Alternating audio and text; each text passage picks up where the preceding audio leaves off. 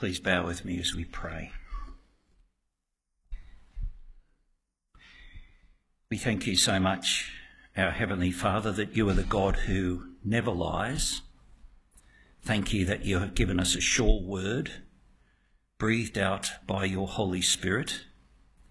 Thank you that your Holy Spirit is concerned to glorify you and your Son, the Lord Jesus, that he is the one who illumines our minds and leads us to Christ in repentance and faith.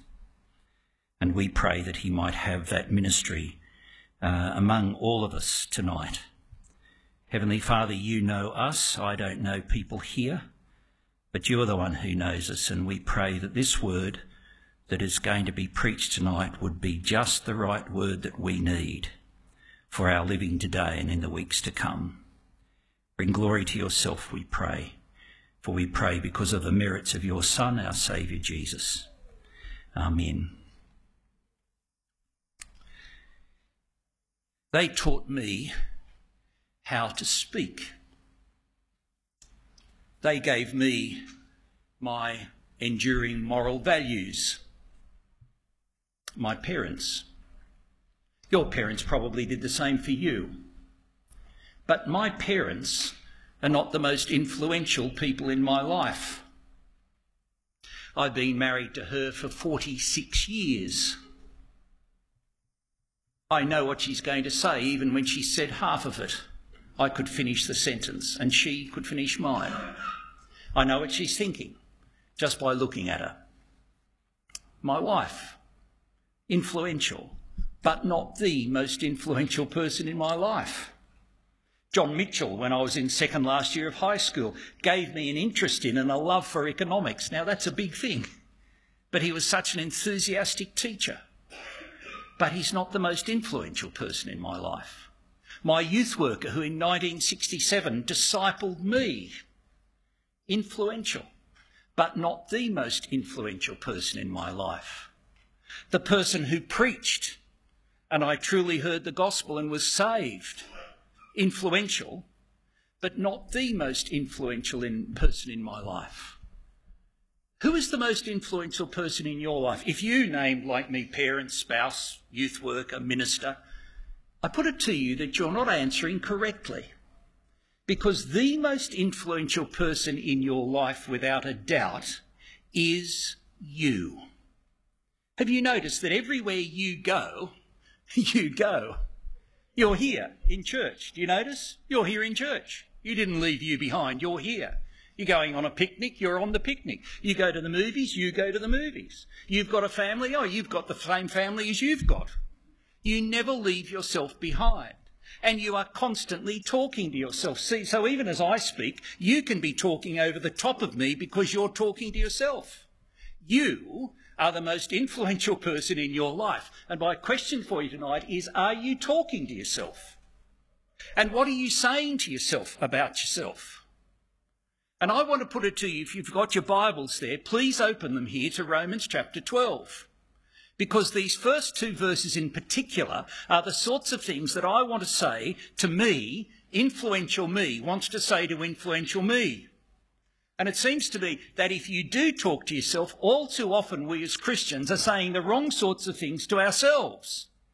And we need to be saying to ourselves what God says to us about us.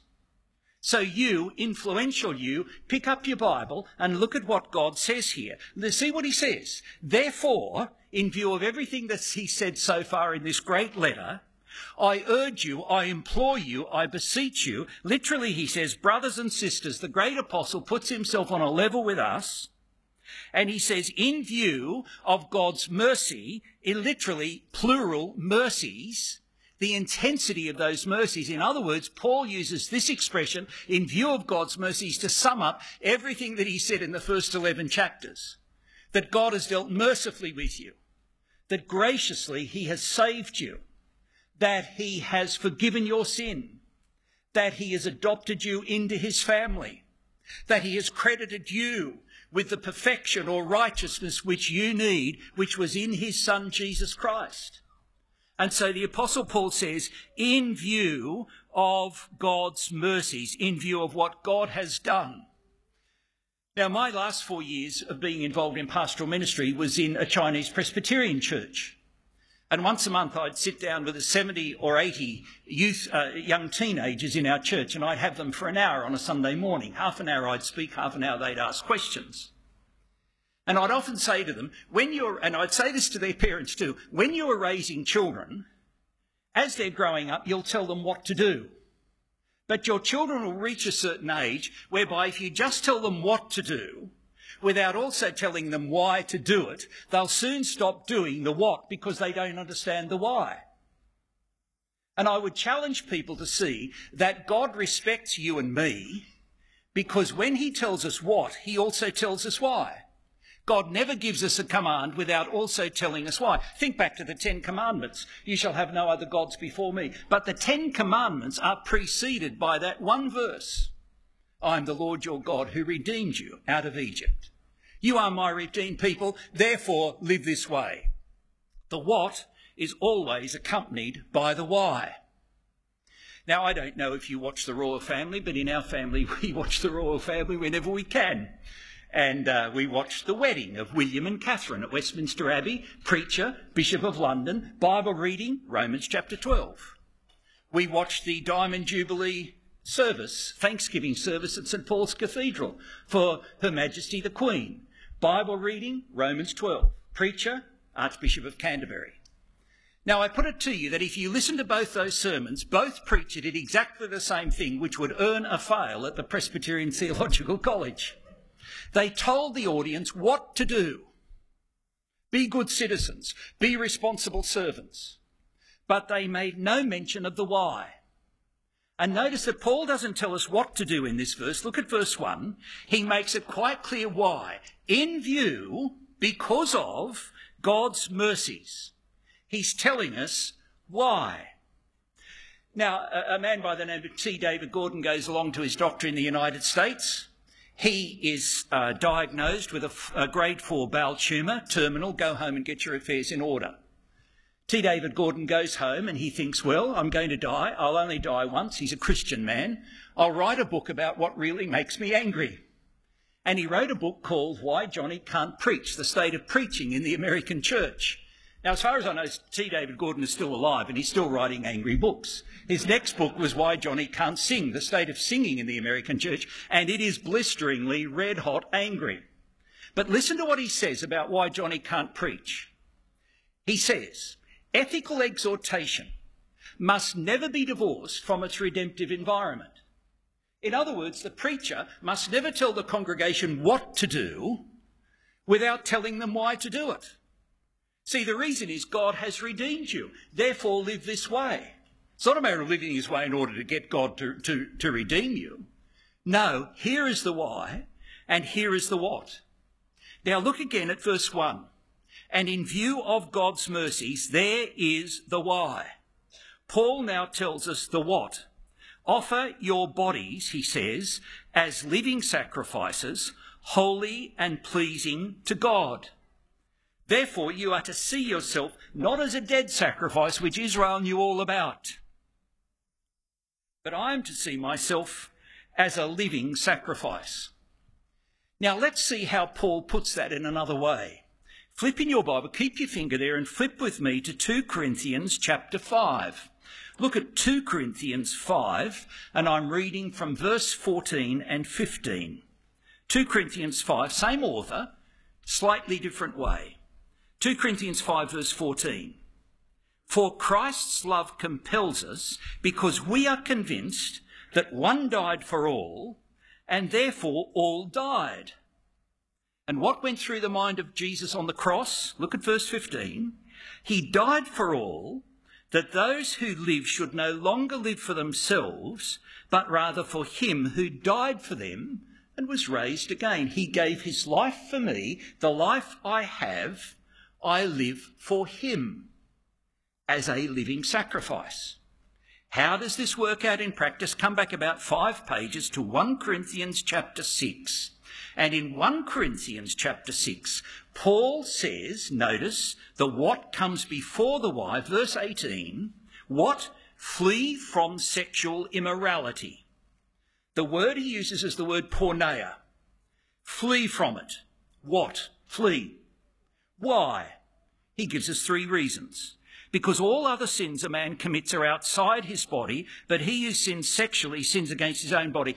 Flee from sexual immorality because it's a sin against your body which has been made in the image of God. Point two, verse 19. Do you not know that your body is literally a shrine or temple of the Holy Spirit who is in you, whom you've received from God? Because of what you believe about the body, because of what we believe about the Holy Spirit. And thirdly, look at verse 19. You are not your own. You were bought at a price, redeemed. Therefore, honour God with your body. In other words, you don't have a sex life. You don't. Because God has bought you lock, stock, and barrel. You do not belong to you. You see, I, therefore, because of God's mercy seen in the redemptive activity of his Son, since he gave his life for me at the cross, I see myself as a living sacrifice, and I live for him the life that he has purchased to be mine. Now come back, if you would, to Romans 12, 1 verse 1. And notice that Paul says that this verse 1 is, in my translation, your spiritual act of worship. But if your translation says something like that, it's probably got a footnote. And if you go to the bottom of the page, my footnote says that this could be reasonable, spiritual or reasonable. And yet when I talk to people who live around us and they find that I'm a Christian, they say, oh, we're very spiritual too. And I say, well, what does that mean? And it just means nonsense as far as I can see. There is no relationship between being spiritual and being reasonable. So the word here is actually the word from which we get our word logical. This is your logical response. This is your reasonable response. Here is red hot steel. Don't touch it. It is reasonable not to touch it. Here is a bottle with a skull and crossbones mark on it. Don't drink from it. It's poison. It's reasonable not to do it. Now notice what the apostle Paul is therefore saying. Your logical response to God's mercies is for me to see myself as a living sacrifice. Good morning, living sacrifice. That's who you are because of the redemptive activity of God. And you say, well, that sounds all very well. I can see that in verse 1, but what does that mean? Well, look at verse 2. And it means two things according to the apostle. It means that you will actively resist, though if you've got the ESV, the English Standard Version, it's in the passive. Do not be conformed. Or do not conform any longer to the pattern of this world. You will reject the pattern of the world. The pattern of the world is the pattern of Adam.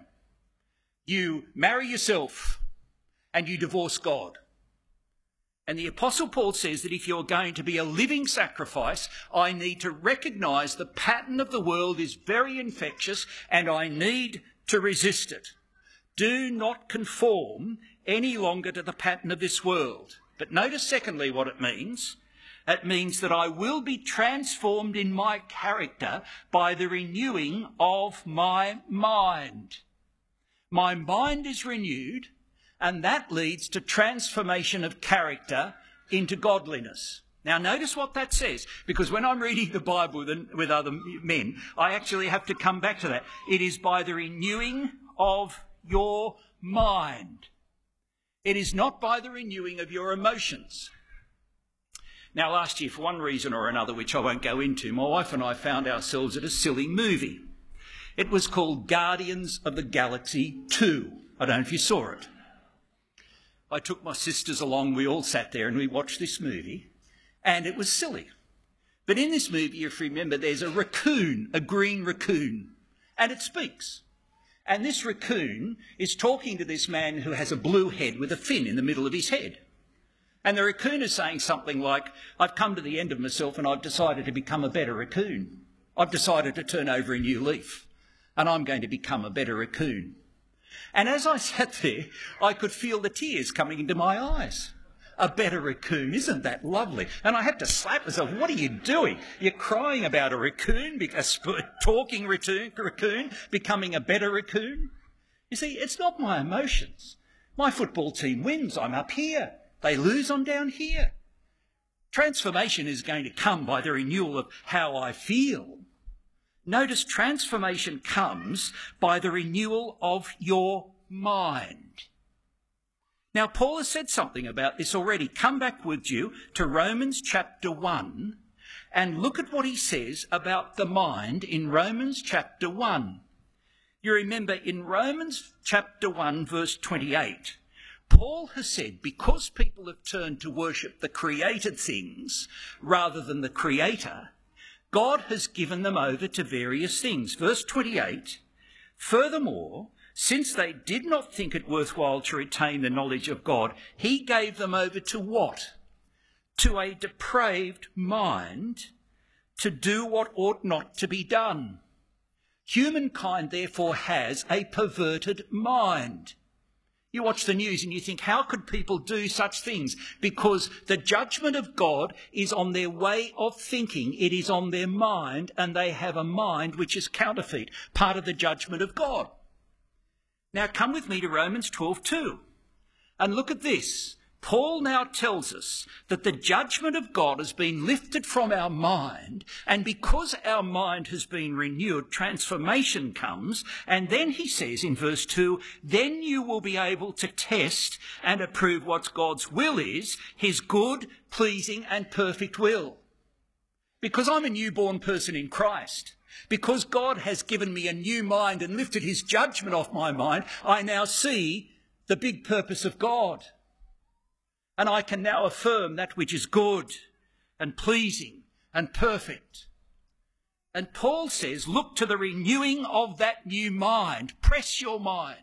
Extend your mind. Engage with the truth with that mind and see that that mind turns into transformation of character. Our youngest son was off to Hollywood for the first time. And I'm driving him to the airport. 21 years of age, our youngest, going to Hollywood. He said, Any advice for me, Dad, before I go? I said, Too right, I've got advice for you. I said, You read your Bible every day. Any advice as to where I should start? Too right. Read the book of Proverbs and keep reading it. And don't rush through it. Read for one minute and think about what you've read for four. Or read for two and think for eight. But read and engage your mind and think. Think about what the writer is saying. Think about why he is saying it like this. Think about what God is saying to you through this text. 1 to 4, Luke. Read it. Renew your mind. Uh, when I'm in London, we go to a church called St Helens in Bishopsgate. The reception at the desk one day when I was there came back from lunch and put the book she was reading in her bag. I said, Janet, what are you reading? She pulled the book out and showed me the inside cover Dear Janet, with love from Don, Christmas 1988. And she had ticked Christmas 1988. Underneath that, she had written 2004 and she had ticked 2004. And underneath that, she had written 2015. And she hadn't ticked it because she hadn't read it yet for the third time. She was in the process of doing that. Some cheap throwaway paperback, a 500 page paperback, probably the greatest Christian book of the 20th century, J.I. Packer, Knowing God. Have you read it once? She's in the process, she was in the process of reading it three times. Renew your mind. See that that mind being renewed you take it seriously, you prize it because it's new, leads to transformation of character. And notice that the Apostle Paul, ever practical, says, Let me tell you about three arenas in which this is going to make a difference. Look at verse 3. He says, What in your mind now will you think about yourself? Verse 3 By the grace given me, I say to every one of you, don't think of yourself more highly than you ought, but rather think of yourself with sober judgment. With this mind, I won't think of myself as independent. I don't need anybody here. I've got all the gifts I need. No, you haven't. You've got some. But your brothers and sisters have others. And they need you and you need them to make a complete contribution. Look at verse 5. In Christ, We who are many form one body, and each member belongs to all the others. Think of yourself with sobriety, with temperance. Don't big note yourself, but don't belittle yourself either, because you do have some of the gifts. All right, with this mind, how am I to think of my brothers and sisters? Look at verse 9, and you have to follow me as I read. The apostle says love must be sincere. How? By hating what is evil and clinging to what is good. Verse 10 Be devoted to one another in brotherly love. How? By honouring one another above yourselves. Look at verse 11. Haven't you ever asked this one? Never be lacking in zeal, but keep your spiritual fervour. How do I do that? By serving the Lord. Be joyful in hope, patient in affliction, but that's so hard. By being faithful in prayer. Share with God's people who are in need. How? By practicing, by pursuing, looking for every opportunity to be hospitable. That's how the renewed mind. None of these things come naturally to me. I tend to think too big or too little of myself. I tend to be selfish in my attitude to my fellow believers. I tend to be more of a newspaper person than a people person. I'd rather have the paper than people. And yet here, it tells me that the renewed mind looks for these opportunities. And probably the third area from verse 14, what about the area of antagonism? How does the new mind relate to that area? Bless, give a eulogy, verse 14, to those who persecute you. Bless and do not curse. Rejoice with those who rejoice and mourn with those. Look, it's the very opposite for me. When my enemy rejoices, I'm ple- I'm sad. When my enemy mourns, I'm happy.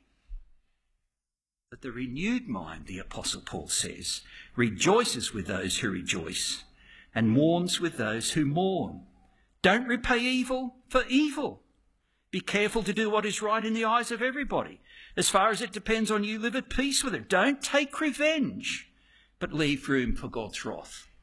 It's very opposite of what I want to naturally do. Uh, Maxine and I have two sons, three daughters, two sons, and our sons love cricket. At Christmas, I was buying gifts, and I saw a book on the shelves called The 100. I naturally thought it was a book about cricket. But when I pulled it down by Michael Hart, it had nothing to do with cricket. It was Michael Hart's ranking of the 100 most influential people in history. I turned up number one, the most influential person in history, Muhammad. Number two, the father of modern science, Isaac Newton. Number three, Jesus, just scraped in by the skin of his teeth to third place. And I was ready to argue with Michael Hart, but this is what he says I'm neither a Muslim nor a Christian. But on my observation, Mohammed has far more influence in the lives of Muslims than Jesus in the lives of Christians. And he says, I'll give you one example. Jesus' most unique ethical contribution is to love your enemies. I don't see Christians doing that, he says. And I don't see them teaching their children to do it. See, here it is. Bless those who persecute. The last thing I want to do is bless my persecutor, but bless those who persecute you. And notice he quotes in verse 20 from Proverbs 25. He says, If your enemy is hungry, give him something. He's my enemy. Why would I feed him? If he's thirsty, give him something to drink. In doing this, you'll heap burning coals on his head. Is it a way of me showing hatred to him?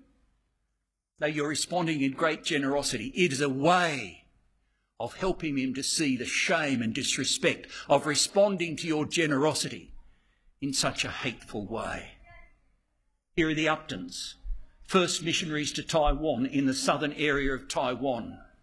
When the local Buddhist monk hears they're coming, he comes out at 7am each day till 7pm, 12 hours every day, lets off fireworks, sings out incantations to get rid of these foreign devils. This goes on for one week. And Mrs. Upton says to her husband, Let's get down there half an hour before he arrives. We'll set up a stool, a table, an umbrella, a pot of green tea, and some steamed rice. We want this man to know that he's welcome. And after a week, the neighbours come out and say to this monk, Go away. You shame us. These people are being kind and generous to you. Dear friends, it does not come naturally. But with a new mind, transformation comes through this renewal of our mind and seeing things according to the lens of God. And this most practical of letters, uh, sorry, theological of letters, Romans, ends in this most practical of ways. Look at verse 21. Do not be overcome by evil, but overcome evil with good. Here's what Paul is saying. Brothers and sisters, the gospel of God's mercy is all about what he has done. His gracious generosity in your own life means that you respond in this rational way by seeing yourself as a living sacrifice. What does this mean? It means resisting the pattern of living of the world. And it means the renewal of your mind, which leads to the transformation of your character. And look at how this applies the way you think about yourself, the way you think about your brethren, and the way you think about the antagonists or persecutors who are out there waiting for you. This is contrary to a natural way of thinking, but this is the way the new mind thinks. What do you say to you about you? By the mercies of God, I am a living sacrifice. I resist. I see as precious my mind. I focus on what God's truth says and I see the transformation of character. A few years ago, my parents died. I have two older sisters. My parents left to us the family home, which is in the eastern suburbs of Sydney overlooking the beach. We went to auction. The auctioneer, real estate agent Natalie, at the end of the auction came to me and said, Mr. Cook, we've sold the house the man who has bought it has paid 10% of the sale price, and that has gone into my trust account. In six weeks, he will pay the rest. Sure enough, five and a half weeks later, Natalie rang me. Mr. Cook, he's about to pay the rest, but first, I need the keys. I said, Natalie, you need the keys. Do you realise that our family moved to this house when I was four years old? Do you realise that every birthday was celebrated in that house, every Christmas, in that family room, on that front veranda? This is our family home. No, I want to keep at least one set of keys. Well, it's ridiculous, isn't it? Mr. Cook, if you don't give me the keys, if you don't give up ownership, you're not going to get the whole price from the auction. You can't claim the benefit of the auction and deny its implications. And dear friends, how often I do that in my own life. I've been bought. I've been redeemed. You cannot claim the benefit of redemption, being God's child, and deny its implications. That I don't belong to me. He bought me. That's what God says, doesn't it, to Israel? He redeemed the firstborn sons at the Passover, and he tells them immediately, I remind you, they're no longer your sons. I bought them. They're mine. You cannot, therefore, claim the benefits of redemption and deny its implications. And that's what Paul's saying here. If you're a Christian because it's a passport to heaven, now live any way you please, forget it. Paul says you're a living sacrifice. That's your rational response. So here's a symbol for you the American Board of Mission. They have no words in their trademark, they just have a symbol. It's the symbol of an ox. And the ox seems to be looking two ways. One is at a plough, one is at an altar. You determine whether I will live and pull the plough or whether I will die and lay down my life on the altar. But that choice is not mine. What do you say to you about you? That recognises that you are the most influential person in your life. I urge you, brethren, because of God's mercies to us, offer yourselves as living sacrifices this is your reasonable response. Don't conform to the pattern of the world. Be transformed by the renewal of your mind.